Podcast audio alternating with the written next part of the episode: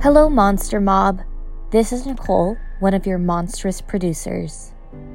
As many of you may already know, I was recently diagnosed with a benign brain tumor, and our production has been put on hold as I've been preparing for that surgery, which is scheduled for this week. So far, my prognosis is very encouraging, and I'm actually pretty optimistic that I'll be on the mend and will be able to move back into production by mid-April.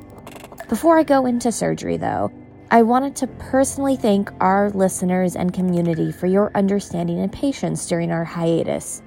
I also want to thank the few individuals who have joined our Patreon over the last two months to support us through this time. Thank you to Hope, Andy, and Zach. And if you yourself can spare a few dollars a month, we would definitely appreciate the support and help. Thanks again, and I look forward to fewer medical scares next time on Monsters Out of the Closet.